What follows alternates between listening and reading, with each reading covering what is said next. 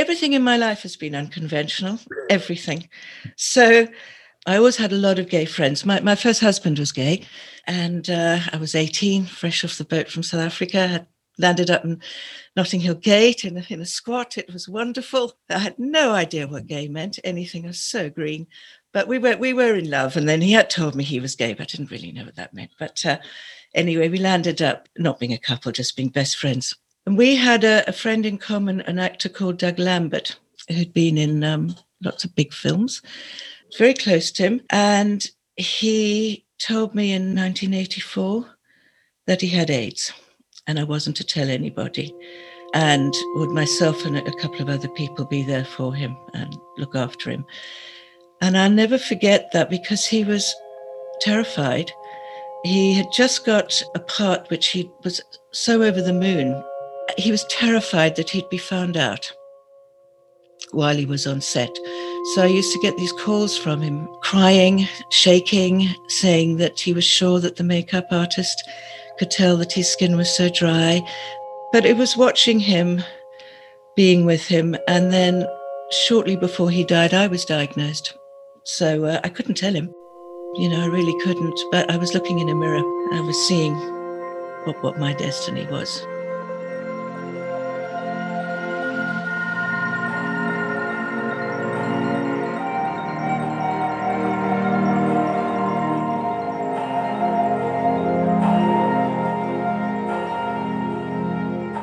My name is Mark Thompson, and I'm a 52 year old social justice activist. And this is We Were Always Here, a documentary series that explores the UK HIV epidemic through the voices of those who are most affected but are often missing from the mainstream narratives. As a black gay man living with HIV since 1986, who has been involved at the forefront of activism, advocacy, and prevention, it was important to me that these stories were told. This isn't the definitive history of the UK HIV epidemic, but it's our history, moments from our lives that defined the epidemic for us. It was a monster. You know, for a lot of women, they had not disclosed their status to anybody. And to have to live like that is, it destroys you. I was very, very fortunate with the health advisor that I had. She was amazing.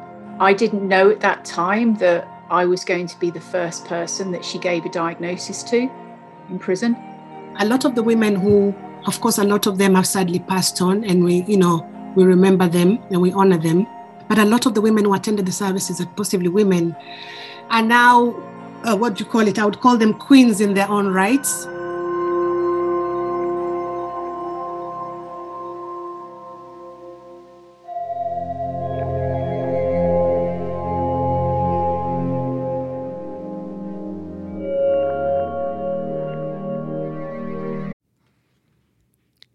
have heard of the podcast Juicy Scoop. Wondered what it is? Why aren't you listening? Well, I'm its host, created it, been doing it for seven years. I'm Heather McDonald of Juicy Scoop with Heather McDonald. Now, I could tell you why you should be listening to my show, but my listeners wanted to write the ad for me, and here are some of the things they said. Not your regular juicy podcast. Catch up on all the juicy topics from Hollywood and pop culture to true crime and beyond. Heather McDonald's Juicy Scoop always has great guests great laughs, and great gossip. It's a comedian's take on the hottest headlines. Juicy Scoop is the pop culture news you want to hear. No BS, no filter, no filler. Raw, real, and in the moment. Throw in the hilarity of amazing comedians that you'll instantly be obsessed with, a juicy crime story, and a dash of normal life in LA moments, and you've got yourself an amazing week of Juicy Scoop. Two episodes every week, every Tuesday and Thursday. It will never let you down.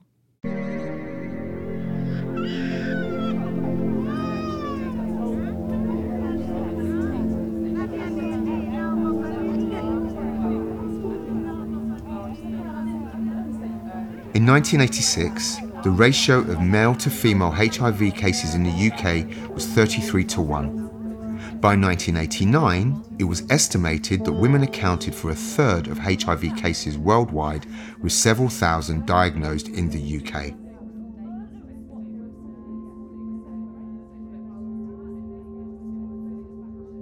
Thank you for doing this, and I'm going to launch straight in. Um, just tell me, just could you just introduce yourself, say your name, and a little bit about who you are. Gosh, so um, my name is Angelina Namiba, and I am a woman.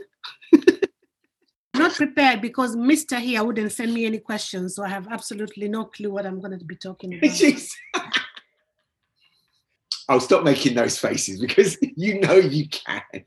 Okay, I'm going to start again. My name is Angelina Namiba, and I am a, well, I am originally from Kenya, but I've lived in the UK for more than half my life.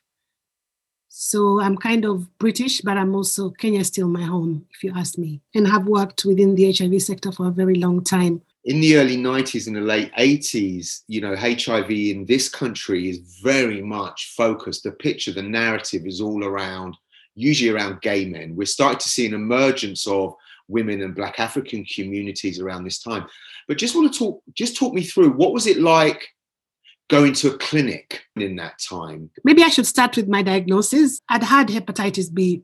So when the, the GP said, Oh, you've had this, and um, I would, you know, recommend that you go for an HIV test.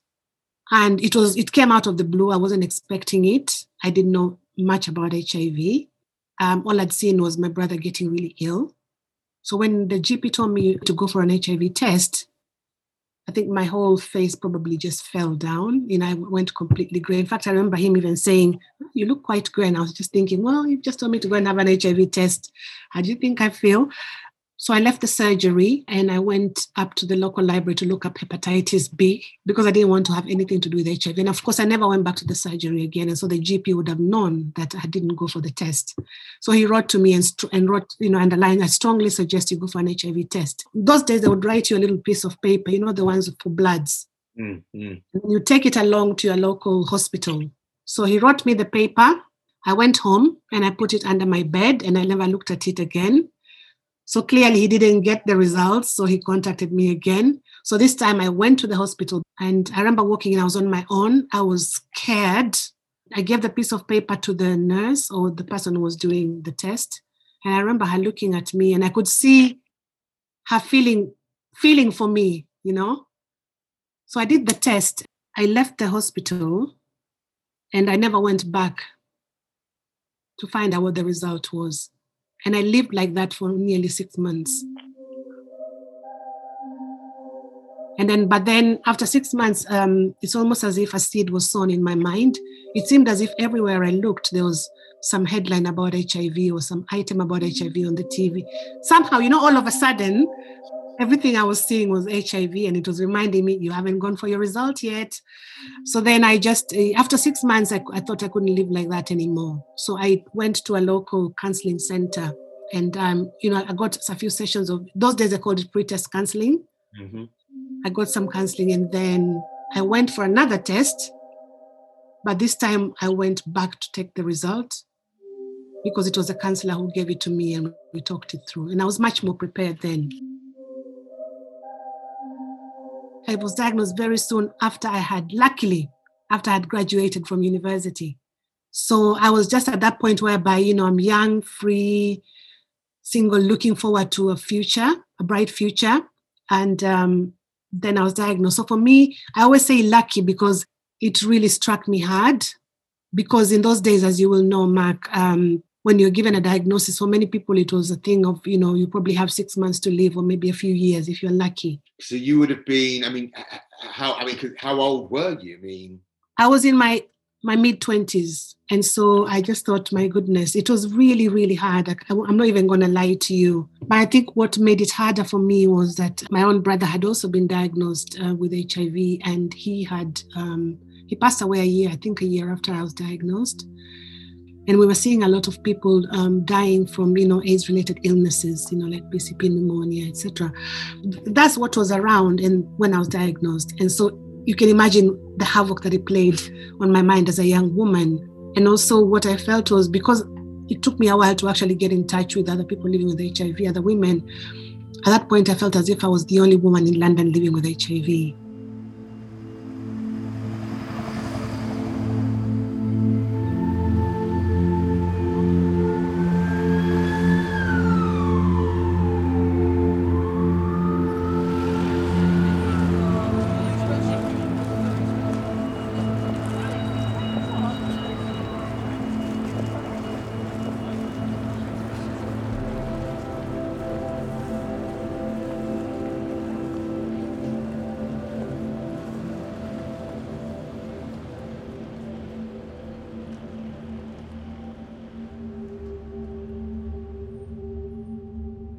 been feeling, I just had an instinct of feeling that I was, my glands were up. I wasn't feeling, I was feeling run down. I wasn't feeling particularly well. And I went to see my doctor, it was a private doctor at the time, and he wasn't there. There was a locum who was very enthusiastic and said he thought I had glandular fever and he took all of these blood tests. And, uh, and then when I went back to see him, he said that I didn't have glandular fever, but that he had put in uh, for H- HTLV3, they called it then, test. And I was really angry because I hadn't asked for it. I hadn't, he'd just done it without my permission. And I just remember having this cold shiver going through me. And I, what I said was, I don't want to know what the results are. Really don't want to know. And I'm really angry that you took the test without asking me. And I seem to have a brilliant capacity for real denial. Um, I didn't take it in. I really didn't. Caroline Guinness McGann was one of the founders of Positively Women. I'll tell you something really strange as well. I flirted very briefly with Buddhism, the Nichiren Shoshu Buddhism, the Nam Myoho Renge Kyo thing, mm-hmm. very briefly. And about two weeks later, Sandie Shaw and Lynne Franks mm-hmm. had come round to my house to show me how to chant. they were upstairs. The doorbell goes, and Tim, my first husband, who I continued sharing homes with right almost till he died, came and knocked on the door and he said, uh, Your doctor's downstairs. Went downstairs and he said, Look, uh, I know you said you didn't want to know the results of that test, but I think you're too intelligent not to know. It's positive. Tim went into shock. Tim really went into shock because he was was a sexually active gay man and he couldn't believe that I'd got it, and um, not him. I mean, he told me this later on, but it's something which, which really shocked him. And then it was, have I given it to my daughter, who was three years old at the time? And there was so little information then. And then I had to say thank you very much and go back upstairs and act like everything was fine. So then I got a call shortly after that, uh, that same day, from my business partner, my, my, my, great friend who was at the bank. I was running a video company with her, and we were meant to be having this meeting at the bank. And she, I didn't turn up for the meeting. And she called me and she was furious. And she, just as an aside, but it'll make sense now, she had lost the great love of her life. He died. So she said, Where were you? I was at the meeting. You completely let me down. Where the hell were you? And I said, Well, you know that test I told you about? She said, Yes. I said, Well, I've just been told it's positive. And she screamed on the phone. She said, I can't lose another person I love. And so I kept quiet. You know, from that moment on, I couldn't tell anyone. I mean, she was lovely, of course, by the time she got back to the house, you know, she, she was said, I'm here for you, all the rest of it. But I was so worried about Doug at the time. Um, he was on his way out that I concentrated more on him, really. It was only years later I was able to look back on it in hindsight and and see what shock I'd gone into, but carried on as normal.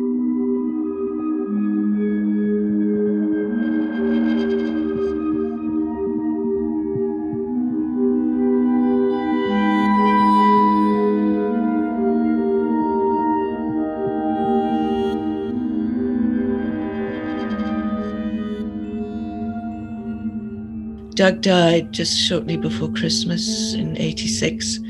And I think they just started doing a bit of buddying. The Terence Higgins Trust was a fledgling thing then.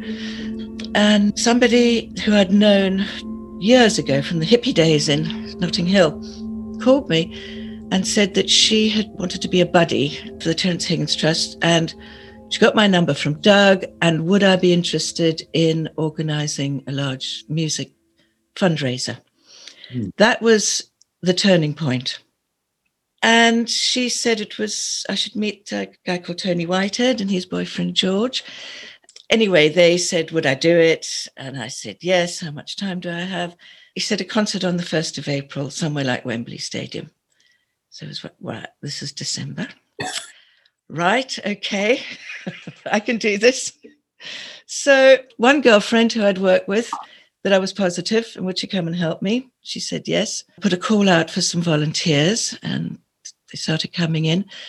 It was hard getting acts because of the subject matter.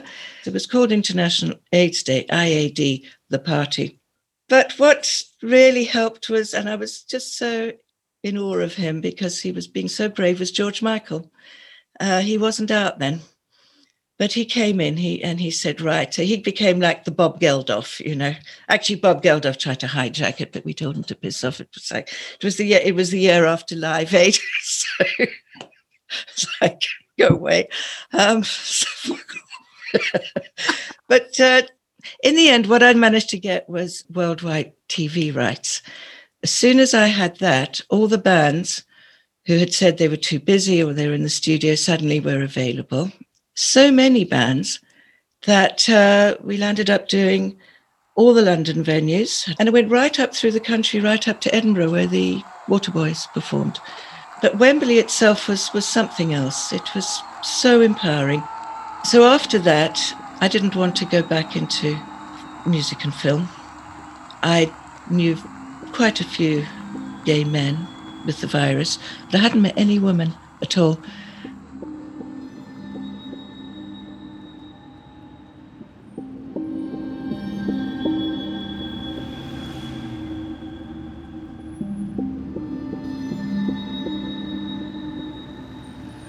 Although it was really, really tough and it was really hard for me to deal with, I was really lucky in that. Again, I keep saying lucky because I have a feeling a lot of things happened to me earlier on in my diagnosis that have really helped me and helped to shape me and helped me to cope throughout.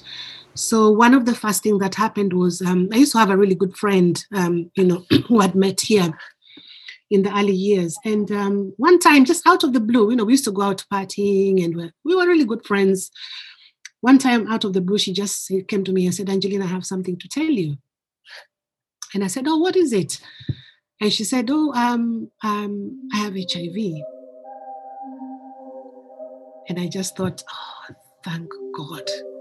Okay, obviously, not because I was happy she was HIV positive, but just because here was another woman in London who happens to be my friend who is also living with HIV. And so, of course, I hadn't really told many people at that point. So, of course, I straight away told her about me. And then what she did was she then uh, took me along to a support group where there was about five other women living with HIV. And that for me was an eye opener uh, because I met women who are mothers, who are working, women who are just leading, you know, daily, regular lives. So I'll never really forget the, the that power of peer support so earlier on because it really shaped me. The first support group that I attended with the five or so women, it was um, body positive in Earl's Court. There were very, very few women attending, you know, the groups at that time. A lot of it was predominantly attended by um, white gay men. Really not welcoming to any women. And then for that support session on a Tuesday night, we started services at five and we finished at nine. So four hours, that's all we had in the week. And within that evening, we would provide complementary therapies, information around treatments that were on offer. Uh, we had somebody to come and help them around accessing benefits. Again, if English is not your first language, those forms were a monster to fill out. You know, they were like some sort of uh, war and peace application form for what, a hundred pounds. And the numbers of young women uh, coming in were growing. It became a battle to provide those services for women the four hours that we had on a Tuesday night was not suffice. Paula Harrowing is a community fundraiser coordinator for Opening Doors London. And for us it was like, you know, we had we had a really vulnerable group of people who do not have the luxury of speaking up, you know. And again, did anybody care? No. They were very much hidden amongst you know, amongst our society. And, you know, people would say to me, yes, but aren't they all people from outside the UK? No, people were, you know, women were getting diagnosed, UK black, um, white UK women, average age was 22. That's one of the points I just want to unpick with you as well, right? We're recording this in 2021 when you and I are in our 50s, you know, and a lot of the women that you worked with and a lot of the men that I encountered are of a similar age these were really, really young women. This is the bit that when we sit here, we don't remember. These are women in their 20s starting life. You're a young woman yourself. You're seeing these young women. What is that like? It was overwhelming. I would go an hour before I promised to go and see someone. So I'd be literally walking outside, pacing myself, getting myself in control, and then going in. And there was one young woman, she had experience coming from quite a traumatic background. She'd been through genocide at, at a point in her life. She had two small children. She was very young. I think she must have been like 25, 26, possibly. She was in hospital and she was losing her eyesight through HIV complications.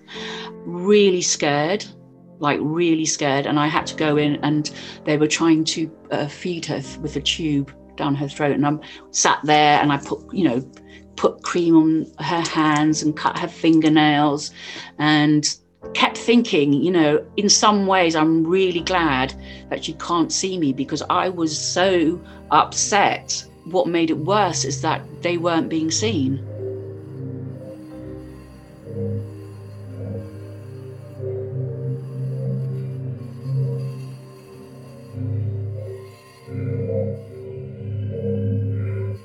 I was a nurse, loved my career, absolutely loved it. And that was brought to an end very abruptly through a back injury, lifting a patient or transferring a patient.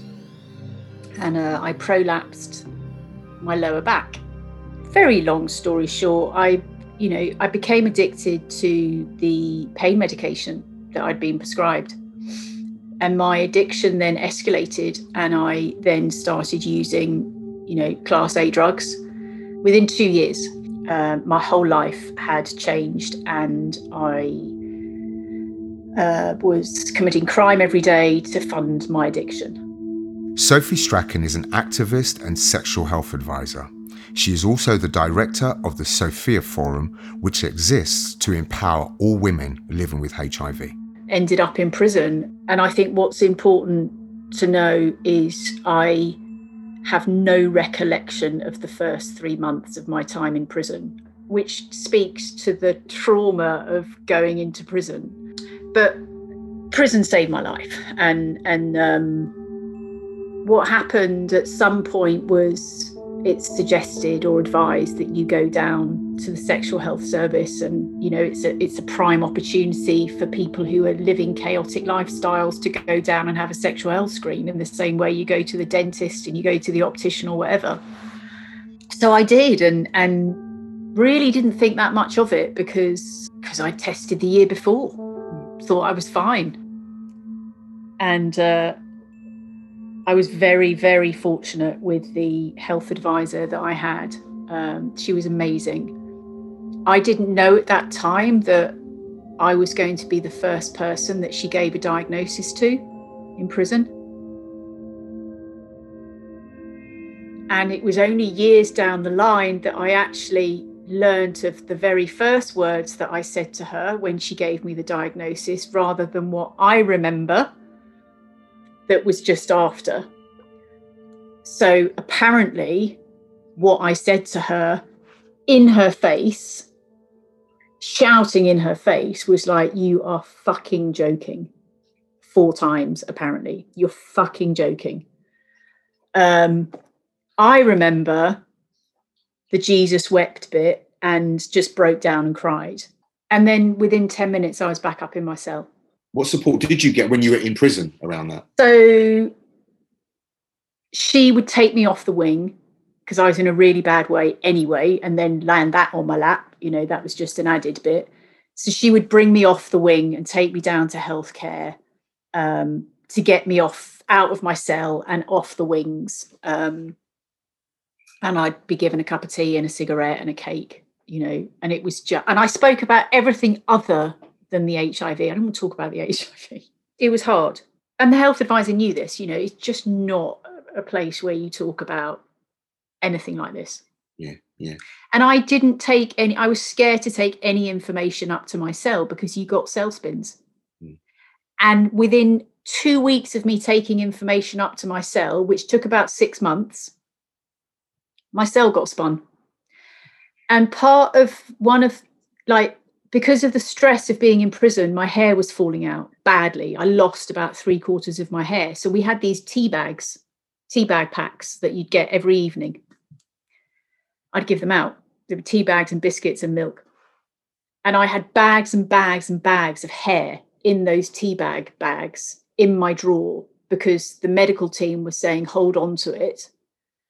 And so when my cell got spun, they discovered the A4 envelopes would have information about HIV tipped out onto the bed. And then they opened up the drawer. It gets me every time. And they tipped out all the hair onto the bed. And it's like I felt naked. I felt completely stripped of everything. And I was terrified and I was taken into the office and asked like what was going on, you know, why did I have these bags of hair and and I was too terrified to tell them. They weren't horrible. Don't get me, you know, they weren't horrible, but like I just felt naked. And then I had support from a charity, Positively Women. Right. Um, I had a woman come in who was amazing. She came in every fortnight, I think. Yeah, she she was another woman living with HIV. She we had a similar background, substance misuse. She'd been diagnosed in prison. She was ahead, years ahead, family, you know, daughter. And it just gave me hope. It was the first time I felt any hope since entering those gates.